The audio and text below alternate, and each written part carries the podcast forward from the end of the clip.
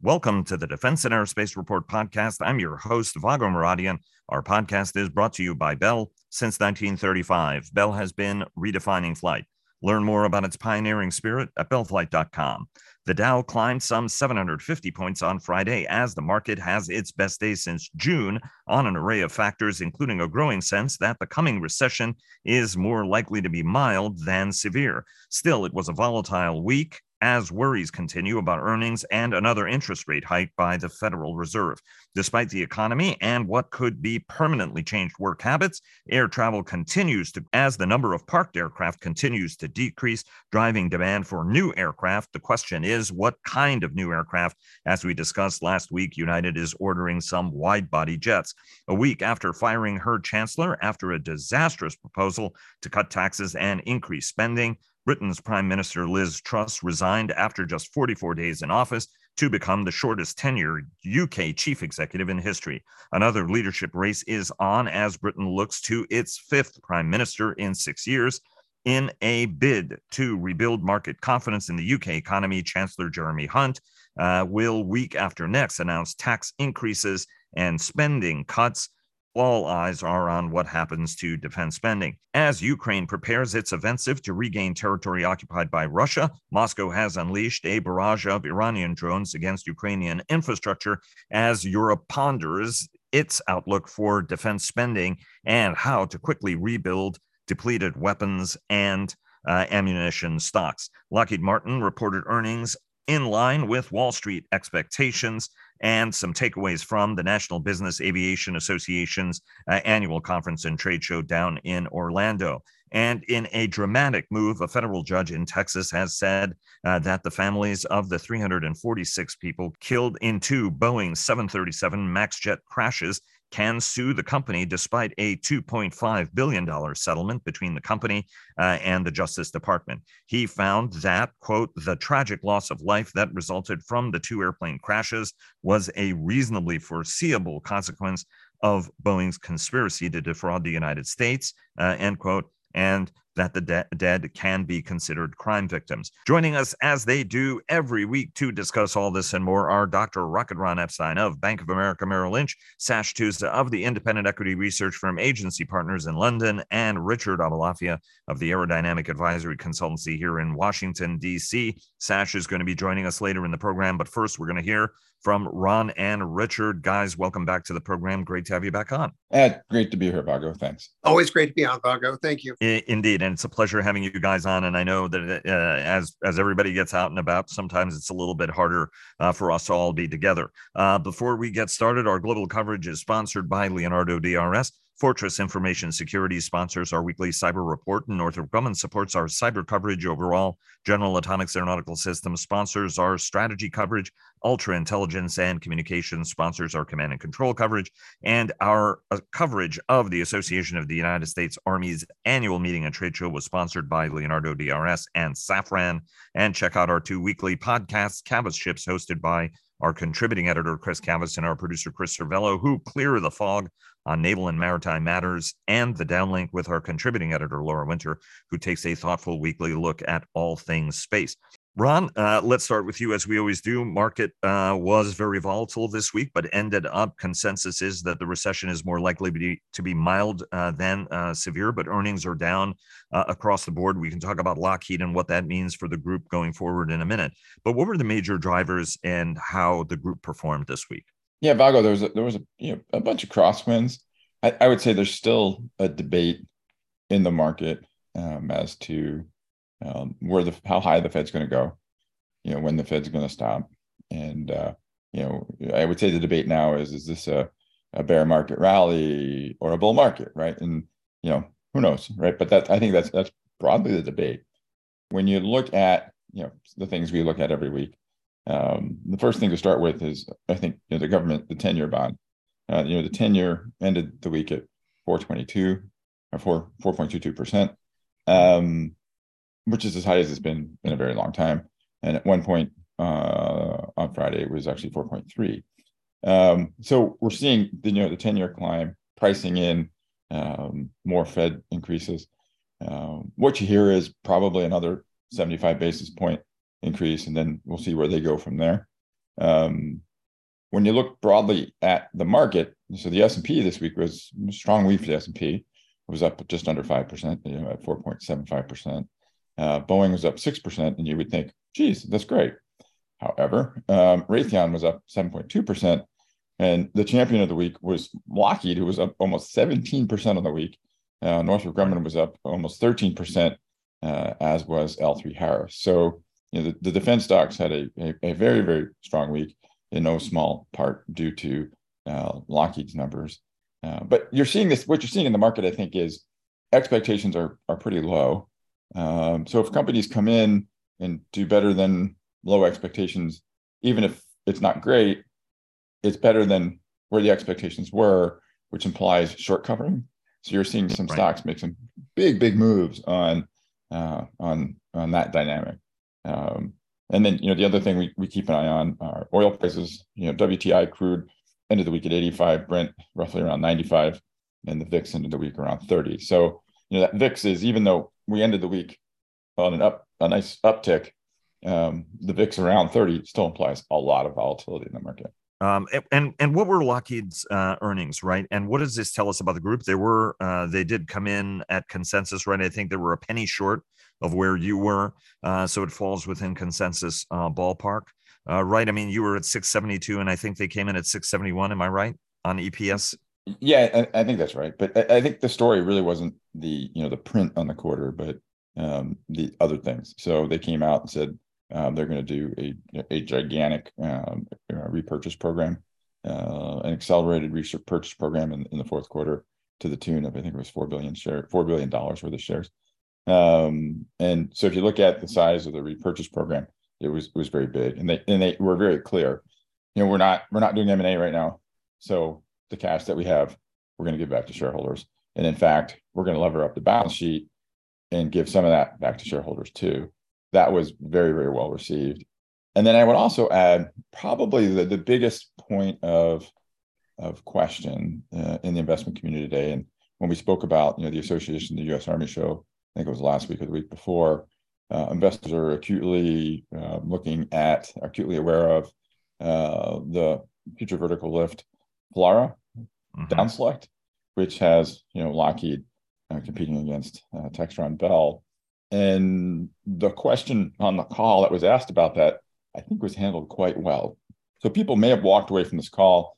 I think the investment community has the view, a very with a very high probability of Bell winning it. After this call, maybe people were scratching their heads. Um, so I think there was some of that, but probably the thing that really, really moved the market, at least for Lockheed, was uh, what they're doing with their cash flow. Right. And, and what was um, and and what is and how is it that people were uh, scratching their heads? I think that's interesting. Yeah, I mean, you know, the um, Jim Taiclet, Lockheed's um, CEO, uh, answered the question, and really talked about some of the performance characteristics of a helicopter um, when they're around tree line and things that you can do with a helicopter that you can't do with a tilt rotor. And and we've written about this. the the decision that the army has to make ultimately is the helicopter is not a tilt rotor. A tilt rotor is not a helicopter. They're very different machines. They're very good at different things, and the army just has to decide: do they want strawberry or vanilla? Um, because it's not like strawberry light or you know what do you call it vanilla bean versus french vanilla they're very they're very different machines so right. the army just has to decide and and in fairness um, you know one is a tilt rotor and the other one is a compound coaxial helicopter which is you know taller than your average helicopter and you know has other uh, you know it's a, a, spinning propeller in the back so i mean both of them are very very different uh, than than what would be in the Army inventory. Even if one looks more like a helicopter and the other one is a tilt rotor, um, they are uh, different uh, than uh, any of the aircraft that have performed this role uh, in the past in the United States uh, Army inventories. Although I would point out uh, for the record that the uh, importance of operating along tree lines and, and the like is much more of a FARA requirement for the armed, future armed reconnaissance aircraft. And, you know, the Marine Corps would tell you, as Bell and Boeing would tell you about the V 22, it is a tilt rotor that's been operating in tree lines and operational circumstances all around the world, including in combat zones, right? So, uh, in as in as much as there's a role for a helicopter, there's also a role for uh, tilt rotors. Uh, and again, I mean, the Army's talked about range and speed as its primary requirements for uh, the aircraft. So, uh, you know, all eyes are on how the competition is is going to uh, end up. Anyway, moving on.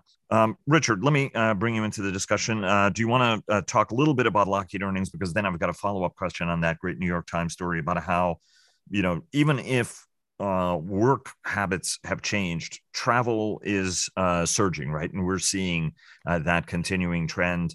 and I want to sort of get to where you think that drives uh, the market. But uh, give us your sense on Lockheed earnings and what the takeaways were, because you know, speaking for a mutual friend, uh, Byron Callan of Capital Alpha Partners, right? He'd say this is kind of an unimaginative answer, right? Take all your cash and stuff it into a share, another big share buyback. Yay!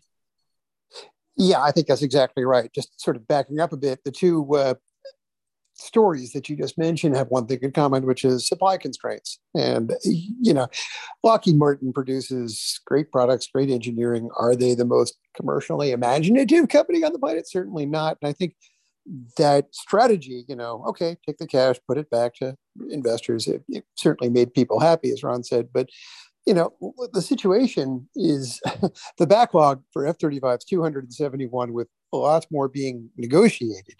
In other words, well into the 300 and whatever.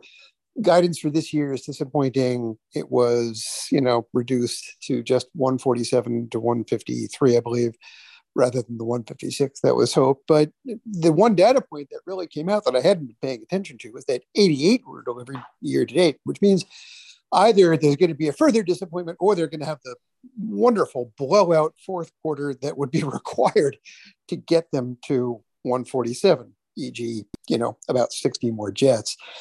Um, this seems to be something that I mean, maybe it's maybe it's not much they can do, right? Maybe it's multiple tiers of the supply chain that are just straining and groaning.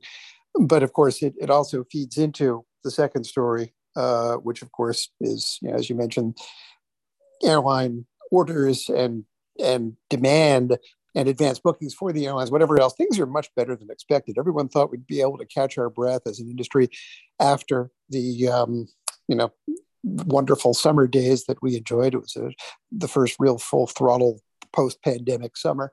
Um, but things aren't slowing down. And they give a, a variety of sociological reasons for that. You know, remote work, people, you know, whatever. It, it's hard to tell what's going on. You never can draw a bigger picture conclusions from one quarter's outlook in airline travel. But right now, things look really good for the fall. And here again, uh, it's capacity. And United announced that some of their 7.8s and some of their 7.3 maxes are slipping into the next year. Boeing forces issues across the board. There are questions about the engine side of things, Boeing even taking engines from the maxes that were going to be delivered to China and putting them on other jets that will not go to China but are still needed by other people. Uh, there are all kinds of supply constraints. So I guess that's the big theme here. Just market demand is excellent. You know, that's that's my job, market analyst, and I can say things are excellent. And what I say has very little to do with reality because the production side of things is a completely different story yeah, you you want Richard giving you market analysis. Being on the ramp with a wrench, actually building the airplane, maybe maybe somewhat not. Um, exactly. And, and I, I wouldn't I wouldn't trust me either, uh, even though I think I'm pretty decent with a wrench. Um, Ron, let me uh, go to you. I mean, and, and and sort of get your take, right? I mean, you guys did a parked uh, aircraft uh, survey, right? Less airplanes parked, which means you know obviously more demand, which is uh, great. Uh, our mutual friend and and your partner uh, uh, Richard Kevin Michaels has talked about this, right? I mean, uh, you know, unfortunately, these airplanes were not in grave condition after being parked for too long, right? I mean, they they they are able to be resuscitated relatively quickly. Um, what do you what do you guys see as the parked aircraft trend and what that means for demand, Ron? Yeah, I mean, it's just to follow up on what Richard said. I mean, there's there's not enough aircraft aircraft being produced by the OEMs, uh, both both Boeing and Airbus. Uh, they're both um, straddled with supply chain constraints across many different vectors, right? I mean, there's engines, but yeah, other things too. I mean, kind of a theme you hear is in kind of the tier two and tier three suppliers that it, it's sort of like they're playing a game of whack a mole. Um, they have one issue, they sort it out, and another one pops up, and another one pops up. And and for the supply chain, it's for sure a challenge. but they can deliver piece parts. Maybe not everything, but they can still deliver piece parts. For an OE, it's a big problem because you can't deliver 99% of the airplane.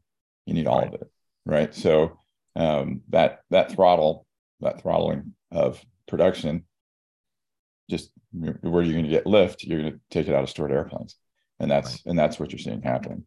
Um, so you know the stored fleet coming down is is generally always uh, seen as a, a bullish indicator, um, and then it's you know stored aircraft going down is sort of a, a how I say it, it's a double whammy, right? Because they're older airplanes that might need some servicing, but then they're also older airplanes that aren't being cut up for parts. So right. um, you, are not getting this buildup of serviceable used material uh, that you might expect if these things were all retired and then parted out. So, um, which implies a lot of aftermarket demand, kind of lines at MRO shops um, and uh, you know, kind of a generally pretty bullish aftermarket. Uh, let me um, shift very uh, quickly uh, because I want to get to NBAA, the National Business Aviation Association's uh, annual show down in Orlando, the base uh, show business aviation conference and exhibition. Uh, but I wanted to, Ron, get get your sense, right? I mean, we've been hearing on the program, and, and and I'm sure Sash is going to discuss it about European spending trends. You know, on our Friday podcast, we discussed that you know even though Europe is grappling with inflationary pressures and energy pressures uh, and food short shortfalls. Uh, that governments remain pretty committed to actually increasing their uh, defense spending and and rearming uh, effectively, recognizing that munition stocks are low. And basically, the United States is going to play an important role in that. We talked to the Army Under Secretary Gabe Camarillo. Uh, it was a great conversation at AUSA where he talked about look, it's, it's not so much as issuing new contracts. We're trying to use existing contracts to rebuild our stocks uh, of these uh, systems and to do it more rapidly uh, ultimately. Um, you know, the rest of the group is is going to report. What are your expectations and how defense spending uh, and investment is going to play on it? Because the U.S. budget is is still high, even if Republicans are saying, "Hey, you know, if if we win in November, as is widely expected, they will both in the House and Senate." You know, we're we're not going to be you know, you know, neither Ukraine gets a blank check nor does the Pentagon, right? Suggesting that there might be a, a, downturn or at least no further growth. What's what's your sort of expectation and the street's expectation about uh, on what we're going to be hearing from everybody else who's going to be reporting over the coming weeks? Yeah, so probably pretty similar to to Lockheed. Um, there, there was a you know a bar set now about returning capital to shareholders uh, late in the week, L3Harris announced a big share buyback program. Uh, so I think the, the, question will be when when Raytheon reports and when Northrop reports, and just kind of go down the list. You know, what are you going to do with the capital? How are you going to deploy it? That that kind of thing. I, think there's this recognition that in the current political environment, you can't do much M and A. So if you can't do much M and A, and you're you're not investing all that much in organic growth, then what are you going to do with the capital? And most folks would just want you to give it back to shareholders, at least from a shareholder perspective. So, so, so I think that I mean it's interesting. You know, we track outlays from the U.S. Treasury, and outlays from the U.S. Treasury actually, you know, I think they're down for the fiscal year, um, and they've lagged the budget pretty meaningfully, which implies that there'll be, I guess, programmed money that wasn't spent this year that will probably be spent next year. So there's a, like everything else we're seeing in the world, some pent up demand that's being created because of supply chain issues and, and other issues. So as we get into next year, there might be some surprise because of that. And then on your comment around if you know the, the, the politics of the hill changes, you know, one thing that we we've seen before that if you know the the GOP takes over both the House and the Senate, could you see at least headlines that are talking about um, you know, kind of more more critical on on spending? Yeah, probably. In in the current global environment, does that ultimately end up translating into less defense spending. We'll see. But um, I mean, I think it's a reasonable expectation to at least expect the headlines. Um, Richard, let me uh, bring you in and uh, you can start us off on our uh, takeaways from NBAA. Uh, I should note that Mavericks owner and Shark Tank star Mark Cuban uh, makes the case that while private jets are increasingly being criticized on sustainability grounds, um, everyone forgets the factor that time uh, is a finite resource, right? I mean, that one of the reasons why everybody is drawn to these is that it, they are time machines uh, ultimately. So, I mean, I thought I'd throw that in there. What were some of the most interesting takeaways from your standpoint, and Ron? Want to get your sense, and then very briefly uh, talk about the the Boeing news and what that means because that's pretty much of a of a stunner. Go ahead, Richard. Yeah, um, I'm not sure everyone forgets that it's about time. You know, I mean, I, I think people have been marketing uh, business jets as quote time machines unquote for years now. And the one thing that really hits you walking around NBAA, whether it's the, the convention hall or the actual you know airport where all the jets are parked and you can do, go to the petting zoo, is that it's you very you see very few uh, Mark Cubans or Mark Wahlbergs or whoever else. You see their people, and they typically have massive teams of people who run the show because it, that's the whole point of a time machine. You have people doing things for you, whether it's fueling, maintaining, piloting, or running flight departments or whatever else. It's just such a massive infrastructure and a big employer, I would add too you know, I, the only thing you could possibly say bad about business yet is, you know, the whole environmental aspect, which, yeah, doesn't look good and gets negative press now and again. But everything else, boy, you know, smoke if you got them. I mean, wonderful time savings, absolute luxury, a real pleasure. Um, just it, the optics just aren't good. But that certainly wasn't deterring anybody. It looked like a pretty strong show. You know, if we had had this show six months ago, I think it would have just been, oh my God, why are we here? Let's get out there and build more jets. And now it's merely things are still pretty good. They're not ridiculously massive exploding demand, but things are still pretty good. You know, the percent of jets available is near record. Pricing is still increasing utilization softening a little bit, particularly in charter and fractional, which might be an indication of, well, there's trouble in Europe and uh, there might be an indication of some kind of looming recession. But still, things are pretty darn good. Uh, the only thing I can tell you is that, that from the standpoint of the, the jet makers, you know, the five major and three or four minor folks involved, um, everyone is, you know, it's like everyone, everyone has put all of their new product development resources into the top end. Um, in other words, there's exciting, wonderful stuff happening in jets that cost more than $65 million. you know, everything else, the sort of workaday Cessnas and Embraers, it's same old jet, cranking them out, doing a good job. In terms of the new exciting stuff, it's really at the top. You've got Gulfstream replacing the 650 ER with the G700 and 800 both impressive machines. You've got Bombardier replacing, effectively replacing the 7500 with the Global 8000, and even more monstrously impressive, hugely capable machine. And then most of all, you've got a third newcomer to the $80 million class with the Dassault and the Falcon 10X. There was a, you know, fuselage mock-up on display. It too is extremely impressive. Uh, so I can't help but wonder if there isn't going to be a case of stuff you know, dancing at the top and smaller marsupials getting crushed around it if there's any kind of downturn, because you know these guys are clearly hell bent for leather on building a minimum of about hundred of these big mega megadon beasts per year, and uh, that means if the market softens, then trade-ins and whatever else take a hit, residual values take a hit, and uh, all the segments beneath them get damaged. But right now, little worry because things are really quite good. I, I didn't know that there was a marsupial petting zoo, so that's uh, that's interesting uh, to know that they had that at NBAA. Uh, yes, I, we we see that. Uh, Ron, uh, what were what were your takeaways? Yeah, largely agree with Richard on pretty much every point he when he raised. A couple things I would add. When you talk to the broker community compared to the OEM community, the brokers are more conservative, right? The brokers um, seem to be more uh, um, concerned about uh, economics, what's going on in the economy.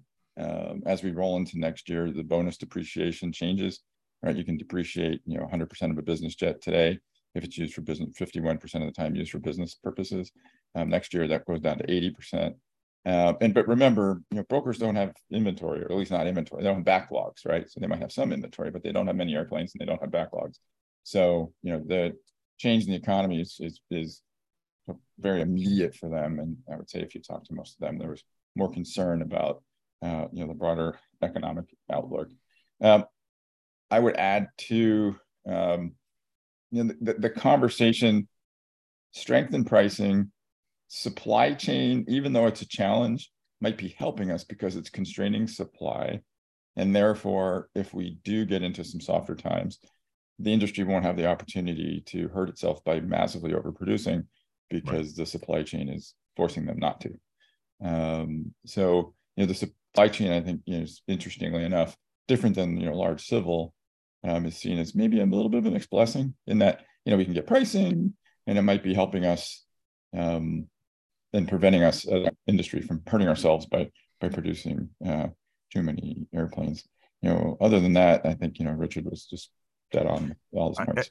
Just really quickly, I mean, if you're talking about you know megalodons uh, of the sky to really mix your metaphors, um, you know, where does Boeing, Airbus, right, Bombardier, uh, where do those guys fall in the market? Because I suppose, right, if you're the Sultan of Brunei, you can use a 747 with gold-plated well, fixtures, well, yeah, right? I mean, it, interestingly, if you look at you know Boeing, uh, Boeing business jets, or you know a, a, corporate version of a or a private version of a of 787 or 747 or uh, Airbus corporate jets, um, you know they're they're the bulk of what they sell is either based on a 737 or an A320 or an A319.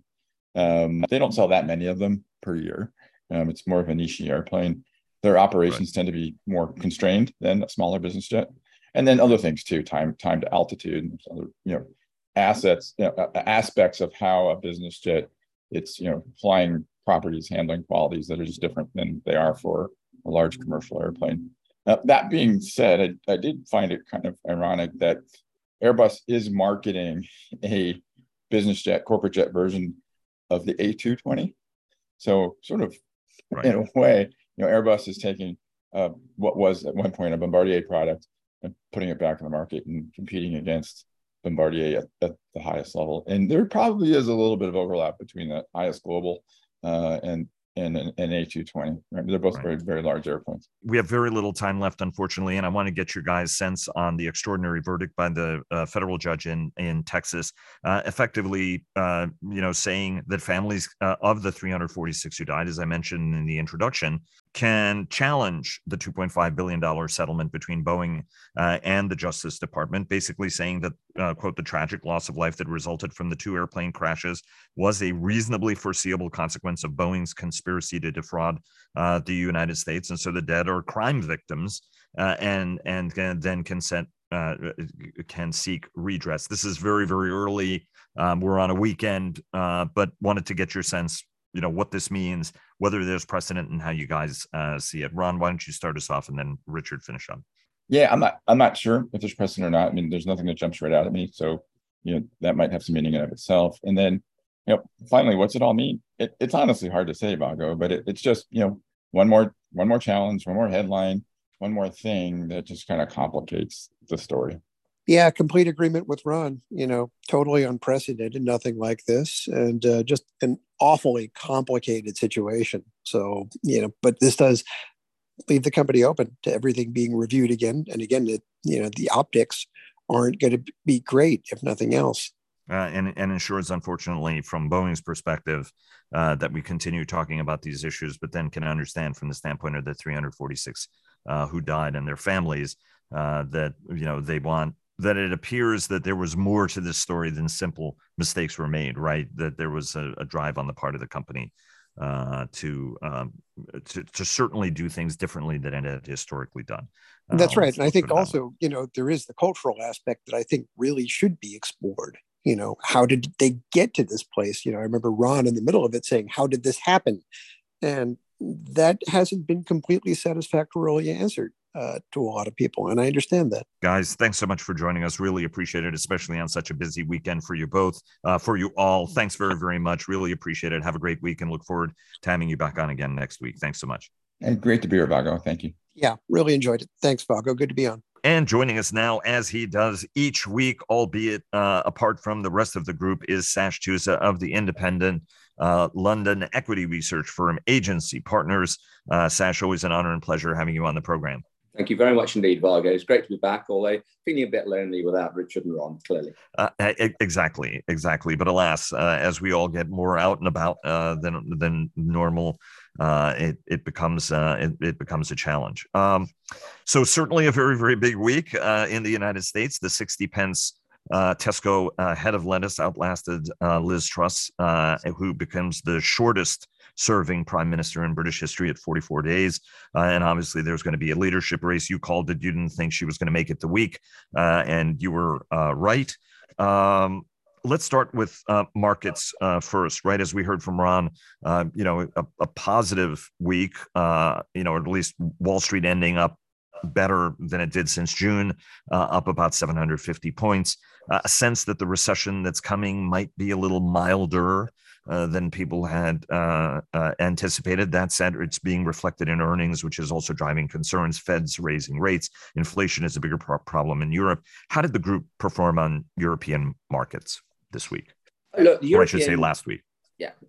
European aerospace and defense stocks had a pretty good week last week. Interestingly, they didn't close the week that well. I mean, you know, generally off, you know, half a point to a point. And my guess would be actually they'll open um, you know, this week significantly better, just with the tailwind from Wall Street. But um, it was an interesting mix because it wasn't that, you know, if, if we think that this is all about the recession not going to be as bad as people had feared, then you would expect civil aerospace stocks to outperform defense stocks. But we just look at the four biggest um, prime contractor, four of the biggest prime contractors out there Airbus, BAE Systems, Safran, and Thales. Um, Airbus closed the week up about 5%. BAE Systems up about three. Well, that would tend to suggest that, you know, civil outperforming defense because the recession isn't going to be that bad. But then Safran, which is very heavily civil, up 4% and Thales up 6%. Um, perhaps this is all just rounding errors in, in the week and it'll um, sort itself out Monday, Tuesday uh, of the week to come. But, I, you know, I, I think that there is broadly a, um, a greater confidence um, that the, the recessionary impact is not going to be quite as bad as expected. There's also, for the defense stocks, a recognition that the war, and we, will come back to this, but you know, the war in Ukraine is going to persist in some form. And the effect of that in terms of European defense spending is going to carry on well through the middle of the decade and possibly into the next decade.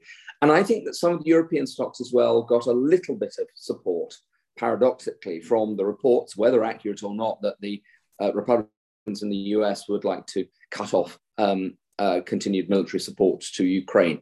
Because when reports like that come out, and when reports um, possibly of uh, you know the return of President Trump at the uh, next elections come out, then there is a realization among European investors that uh, Europe is much more likely to have to pay a lot more of its way and possibly even do its own defense entirely on a, you know, this is on a five year view. Uh, and if that's the case, then um, European defense stocks are going to have, you know, are, get, are going to have a very, very strong sustained cycle uh, this decade because European defense spending is going to go up. Um, and, you know, we've said for some time, we've actually been saying since uh, the, the, start of the invasion, uh, of the invasion in Ukraine, that the, the, the 2% of uh, GDP um, NATO defense target is rapidly becoming a floor rather than a ceiling. Um, and you're now starting to see some nations actually talk about two and a half percent, three percent. You know, uh, but the, you know these are very, very big uh, changes in how European nations look at defense spending. They may not like it, they may not be able to afford it, but defense is almost um, never, uh, uh you know, expenditure that that nations like, uh, and certainly their finance ministers like. It's just what you got to do when you got to do it talking a, a, little bit about that level of investment, your take matches uh, that of uh, former uh, the Pentagon's former Europe chief uh, Jim Townsend of the Center for uh, a New American Security, who's a regular on our Washington roundtable and joined us from the Riga conference, uh, and he sort of said that even if there are economic challenges and economic pressures, that investment is likely to remain uh, high, in part because European nations recognize they underinvested in defense in a serious way. They don't have enough munitions. Uh, in fact, there is not that much more aid that they can give Ukraine, even if they want to, and that they're increasingly, increasingly, for example, turning to Hanwha, uh, you know, as the Poles did for artillery, because you know they've got hotlines uh, it is a country that faces an existential threat in North Korea, and so are able to do this. you know, where are we going in sort of the globalization of defense national boundaries in Europe, right? I mean, Europeans have have been uh, very keen, even if France is trying to lead a pan-European resuscitation of defense industrial spending and a more strategic at-home approach. Um, you find countries that need capability are going to find it, whether they get it from the United States, and if they can't get it from the United States, they're making it clear that they're willing to go uh, to Korea to do it. Before we get to your sort of take on the war, and we'll get to Liz Truss in in a, in a moment how does this drive sort of different sort of investment patterns and does this give an opportunity to for example asian and japanese and other suppliers that folks might not otherwise have considered uh, south african for example in their drive to at least get capability and get it as quickly as they can there's a paradox which is or, or that, israeli right i mean i would add israelis yeah. to this as well yeah no look you know there, there, there is a paradox which is that um, european nations overall have not really started ordering yet. Poland is, the, uh, is, an, is a remarkable exception to that rule.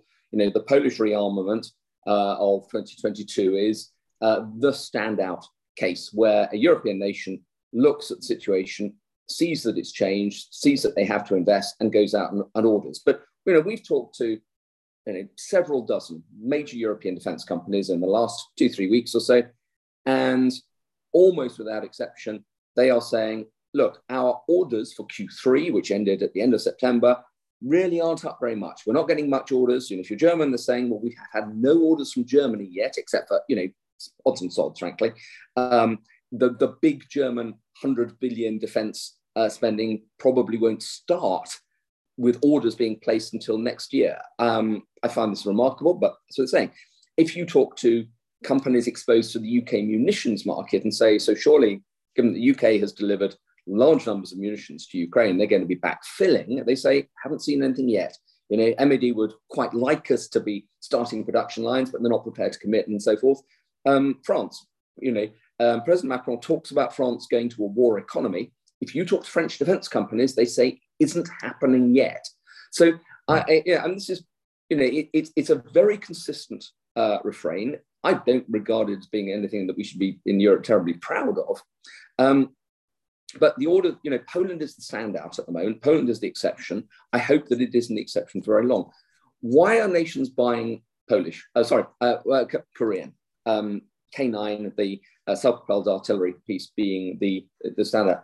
Um, there are some particular issues. I mean, clearly it's it's a relatively hot production line, or um, although you could argue that so is BAE Systems with the uh, M109A7.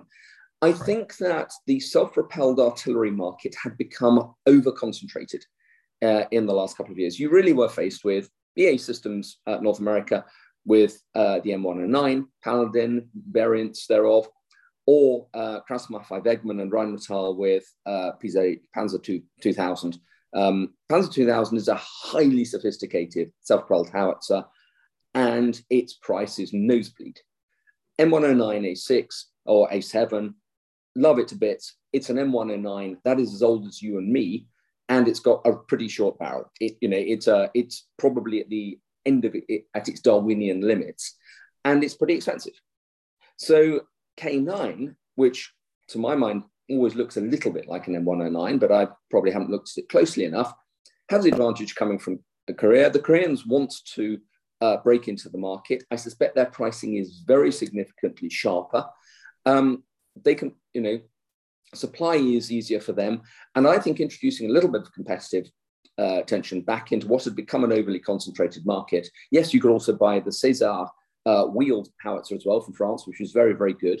But um, some nations still quite traditional. They want tracks, they want heavy howitzers, and you know, new competitor from Korea who, who are trying harder, I think works very well. The question is, how much more can they do that? I think the um, the next really important competition is going to be Land 400 Phase 3 in Australia, which is the Australian requirement for tracked infantry fighting vehicles. And the competition there is between Korea, K21 Redback, which looks like a highly competent infantry fighting vehicle, tracked heavy, and the Rheinmetall Lynx, which is a very, very sophisticated, um, very heavy uh, tracked IFV. I suspect that the Koreans will cut their price more than Rheinmetall will. And that will be a really interesting case, because if that's the case, then um, you know the Koreans will have got a, a, foothold in another armored vehicle, another heavy weapon market. And I think they'll they'll really be on a roll. Uh, it is uh, it is interesting that even though the U.S. Army has been uh, updating uh, the vehicle and obviously now putting the 109 and putting it on a Bradley chassis, um, they're you know it it the the the tube length has always been uh, an issue about its ability uh, to reach. On the other hand, it it can use uh, the Excalibur round, which is which is game changing in its capabilities in terms of being precision, uh, in terms of the precision it brings to battlefield.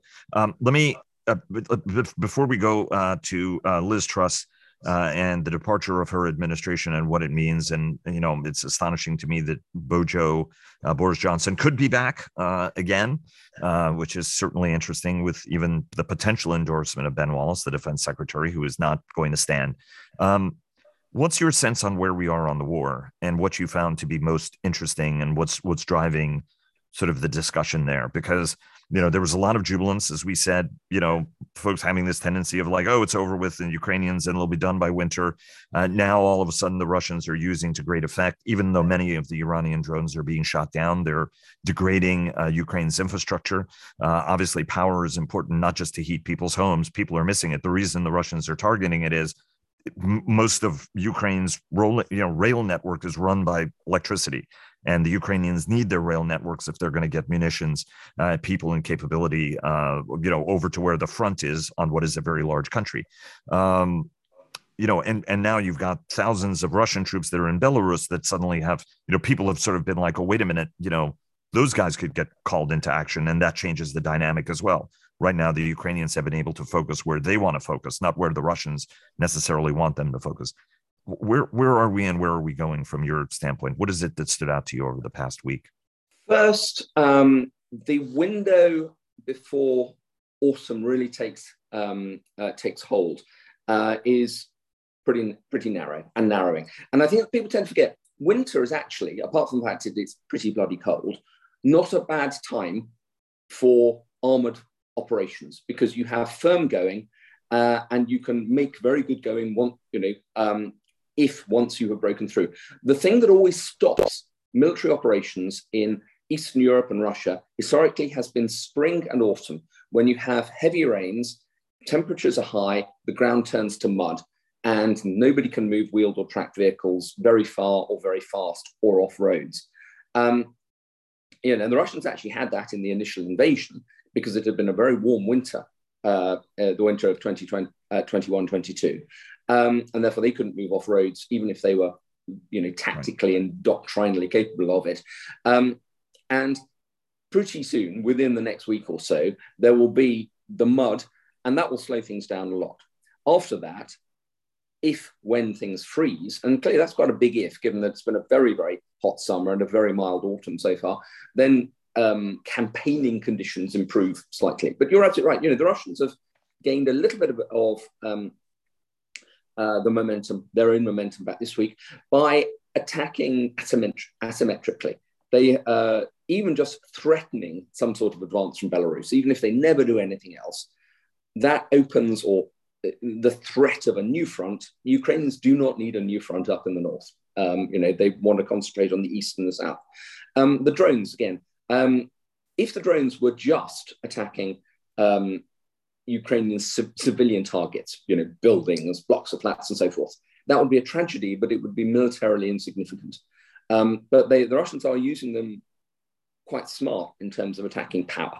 Uh, and as you, know, you quite quite rightly point out, that does have an effect on, on, on the rail network. And I think the Ukrainian intercept rate for these drones is remarkably high. Any air defense system that with a single layer was intercepting three quarters of the the, the targets coming in, manned, unmanned, fast, slow, would be performing in military terms tremendously well. But the problem is the quarter that gets through are being very well targeted and they are putting the Ukrainians off balance.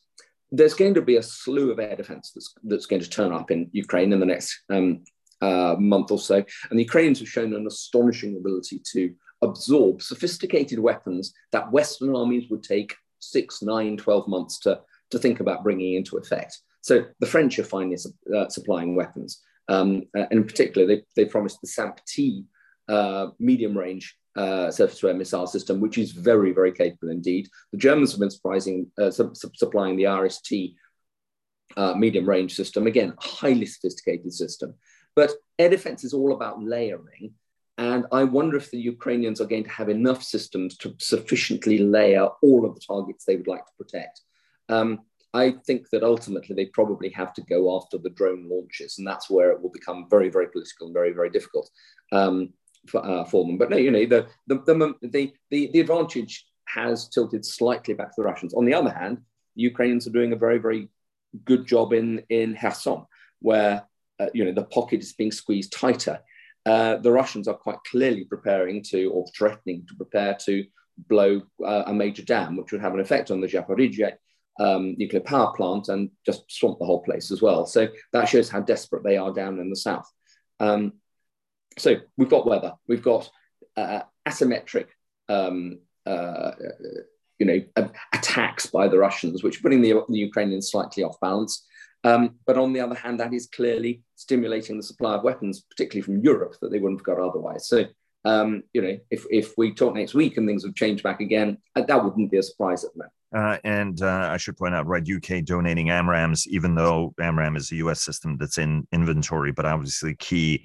Uh, and IRIS-T, uh, the Germans are giving uh, in its air defense guys, which uh, are both tremendous systems as well. Yeah, the, IRIS, the AMRAAMs, as I understand it, are being donated for the NASAM system. Just one other thing I'd like to add. I think one of the stories that's developing in terms of the Western response to Russia over Ukraine has been very, very confused messaging, particularly coming from Europe, about uh, how NATO might respond and how European nations might respond to Russian use of a, a nuclear weapon. I don't think that uh, President Macron of France was at all helpful by saying uh, we would not use nuclear weapons in response. The whole point of, nu- of nuclear weapon uses is that it's supposed to be deeply ambiguous and hence that you deter because your opponent doesn't know how you use it. I think that the worrying thing as well is that if you're Putin, you may well think that a United Kingdom that doesn't have a terribly well functioning government at the moment also might not respond to Russian use of a tactical nuclear weapon. Well, the UK and France are the two European nuclear weapons uh, holders and potential users. And that would mean it would come down to the US. And Putin's you know, thoughts may be, well, why would the US you, you know, respond with nuclear weapons to my use of nuclear weapons over something that's happening in Ukraine? Um, so NATO's options are just getting a bit narrower or have been made a bit narrower by uh, poor messaging coming out of France and by the chaos in the UK. And I really rather hope that gets cleared up in the coming weeks. Uh, indeed, Sash, and uh, obviously nuclear concerns are uh, running high given some of Russia's uh, rhetoric. And I should note that British Defense Secretary Ben Wallace uh, made an emergency visit to Washington uh, last week to discuss shared security concerns uh, and and it was suspected that nuclear may have been on that uh, agenda. Days later, uh, U.S. Defense Secretary Lloyd Austin called his Russian counterpart Sergei uh, Shoigu. So uh, it was certainly an interesting uh, week. Anyway, moving on. Um, we have about a minute, unfortunately. that's, all, that's, that's all she needs. That's all she needs. She's been past so, 44 days. Liz uh, Liz Truss, um, as as you pointed out, uh, at least ten days, twelve days of her administration uh, was taken up with Her Majesty's uh, funeral. Um, where are we going? Where are we, and what does this tell us? And what are we going to hear more importantly from Jeremy Hunt next week? Uh, because he said that uh, by Thanksgiving, excuse me, by Halloween, there's going to be the new budget, higher tax rates, more cuts in spending. What does that mean? And does defense escape unscathed in the meantime? Last question first. Ben Wallace uh, has made it very clear that he will fight the corner of defense for, for as long as he is uh, uh, in office. And I think that defense will probably get away relatively likely. Will it get extra money? Unlikely. It, there are two um, very, very soft penciled uh, spending targets in for, for defense, which actually Boris Johnson started 2.5% of GDP by 2025 ish, 3% of GDP by 2030 ish. My feeling will be that the 2.5% will be later, but the, you know, the 3% is entirely possible. But let's face it, we will be into, we will be two governments away by then. Um, I think the, uh, you know, the, the, discussions between Ben Wallace and, and Jeremy Hunt will be very, very, um, uh, and it will be very, very uh, strong you know, uh, if Boris Johnson did come back as premier, I think that would split the Conservative Party irrevocably and almost immediately. You've got to remember, two thirds of the MPs were prepared to vote against him in a no confidence mo- uh, motion, and that's why he left in the first place. Well, I, I think it's interesting that at least Rishi Sunak, uh, you know, I, th- I think is too classy of a guy, but could say "I told you so" about about Liz Truss. He's got to be uh, and, really careful not to do that because that insults that insults his potential electors. I think we uh, can say that for him. In, indeed, um, Sash, always a pleasure. Thanks so very much for making time for us uh, every weekend, as, as as you do, and look forward to having everybody together next week. In the meantime, uh, have a great uh, what's left of the weekend. Uh, a great week, and see you next week. Thanks very much. Thanks a lot, Vago. See you next week.